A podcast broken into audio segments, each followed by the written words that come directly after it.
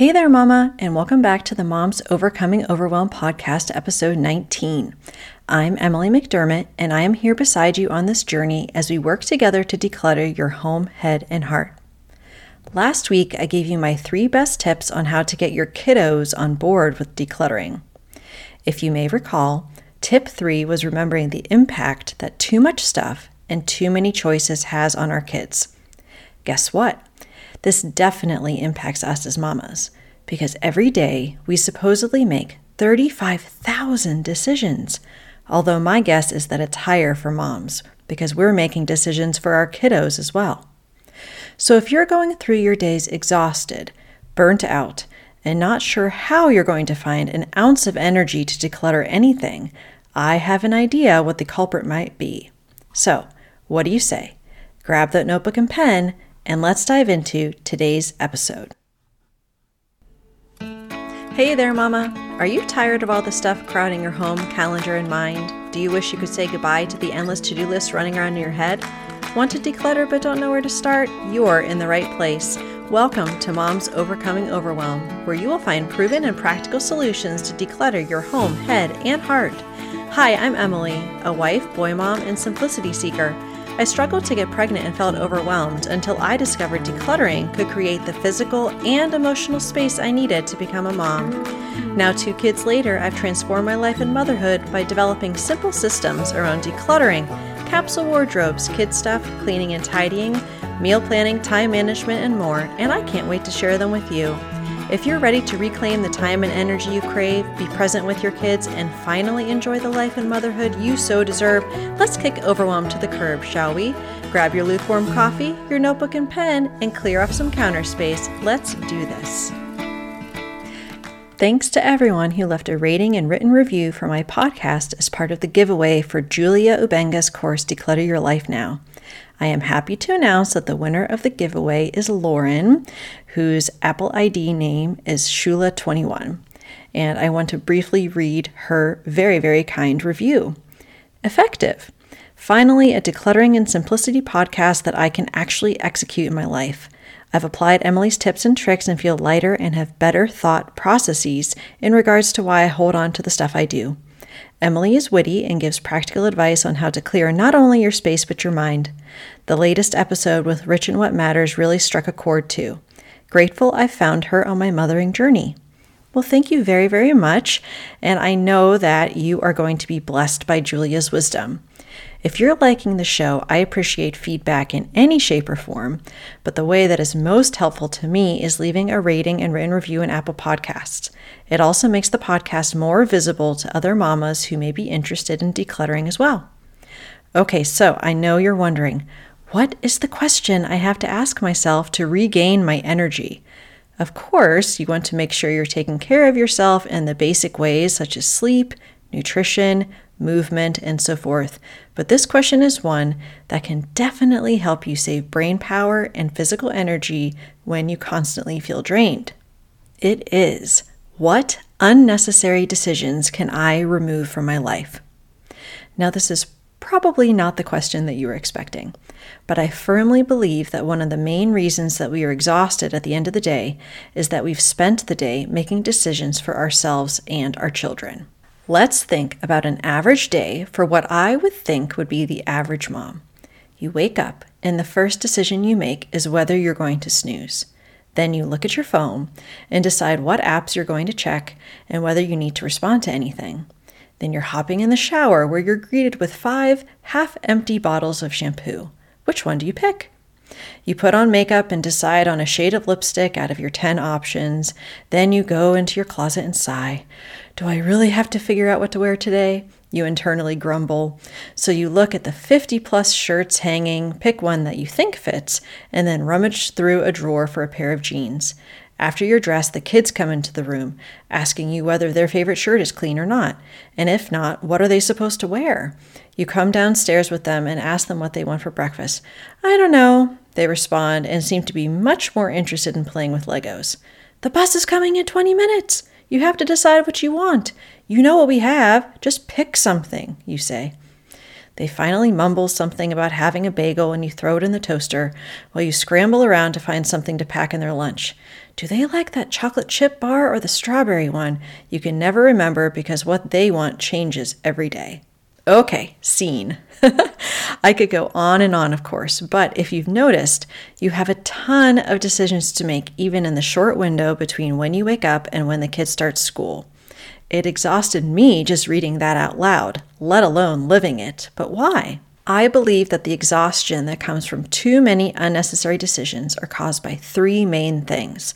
And once we understand them, we will be well on our way to regaining the energy we crave. The first is too much stuff. This should not surprise you, since this is a decluttering podcast after all. But the more stuff we have, the more choices we have to make between those things. Let's use your closet as an example because getting dressed is a universal thing that we all have to do. You decide what to wear every day. Is your decision made easier when you have a curated closet only with a select number of things that fit you, your lifestyle, and the current season? Or is it easier when you have hundreds of options between your shirts, pants, shoes, and accessories that are haphazardly thrown around in the closet? Of course, it's the former. I will speak more in depth about capsule or curated wardrobes in a future episode, but I will tell you that I can go into my closet in the dark and know that whatever I pull out will fit me and I'll like wearing it. So my time spent on deciding what to wear is very short and not at all emotionally taxing with the negative self talk that can be prevalent when our closet is full of stuff we never wear, doesn't fit us, or makes us feel bad about ourselves. There is a concept in psychology called choice overload. It states that some choice is good, and of course, in the United States, we talk about the freedom to choose, so it is seen as a positive thing. But the more choices you have, the less happy and more overwhelmed you are. Because there is a direct correlation between choice overload and decision fatigue, which brings us to the second reason why we are exhausted by too many decisions. Decision fatigue is real and it's impacting you more than you know. Decision fatigue is the deteriorating quality of our decisions over time due to the overwhelming number of decisions we have to make. If your morning is similar to the one I outlined earlier, then no wonder our energy and focus are depleted as the day goes on. That is why we shoot daggers with our eyes to anyone who dares to ask, What's for dinner? at 5 o'clock every day. We have made so many decisions throughout the day that we feel like we are unable to make a single one more. So we end up coping by ordering takeout, watching Netflix, scrolling social media, or what other other numbing escape we can find so we can find some relief. The third reason that we are exhausted and overwhelmed by these choices and decisions is that we're not making them in a vacuum. Thanks to technologies such as online shopping, the prevalence of ads, and our dependence on social media, we are constantly faced with a dizzying array of options and also have everyone's lives and opinions front and center to make decisions even more difficult. Here's an example I like to give. My boys wear through their socks pretty quickly because they definitely play hard. Let's say I want to get them new socks. Totally easy, right? I go on Amazon and search for boys' socks. Not only am I given hundreds of options, but I have no idea where to start. So I find a brand I'm familiar with at a price that seems okay, and then I start reading the reviews. The first one is five stars, yay! But then the next one says the socks they got wore out in a month, and the next one says the colors aren't the same as in the pictures. Frustrated, I move on to the next choice and read the reviews. Two hours later, I haven't been able to make a simple decision about what socks to buy my kids. When we have so many choices, it causes anxiety, analysis paralysis, where we don't know what to choose, decision avoidance, where we end up avoiding the decision altogether, and buyer's remorse if, in this case, I finally picked socks to buy and then they didn't live up to my expectations. In addition to the rabbit hole of reading reviews, we are also on social media constantly seeing the sports and activities that other moms are putting their kids in, where they're going on family trips, and the new recipe we just have to try because we will finally be the mom that cooks food our kids will magically eat. We constantly ask ourselves, should I be doing that? Am I making the right choice? What if I regret not doing this? We are faced with so many ideas and options that we are constantly doubting ourselves and our decisions.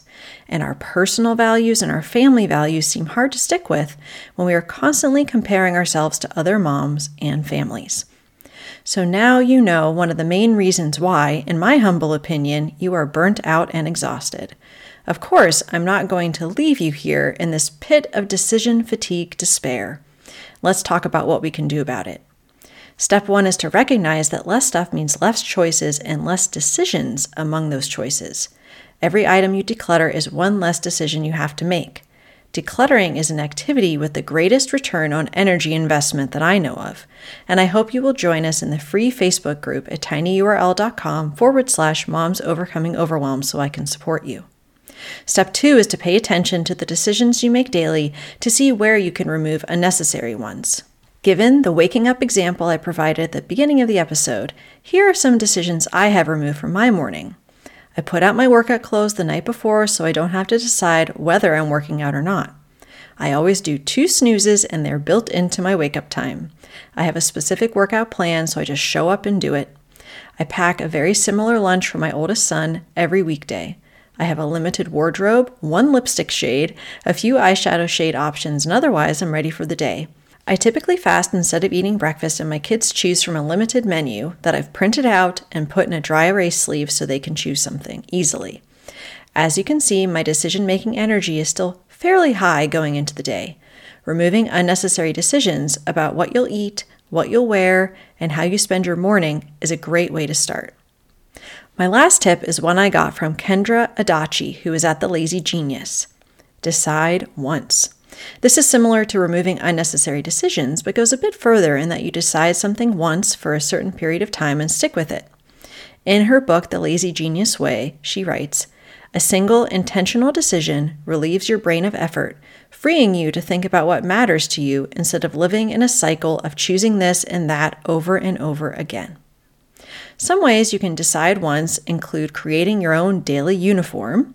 For me, it might be leggings, a long sleeve shirt, and a fleece or cardigan. Doing a monthly meal plan, or theme nights like Taco Tuesday, or daily chores. For example, I do laundry daily so I don't have to think about it. Since my kids are being invited to so many classmates' birthdays now, I bought gender neutral birthday cards in bulk for ages 5 and 7 so I don't have to buy birthday cards every time we're invited to a party.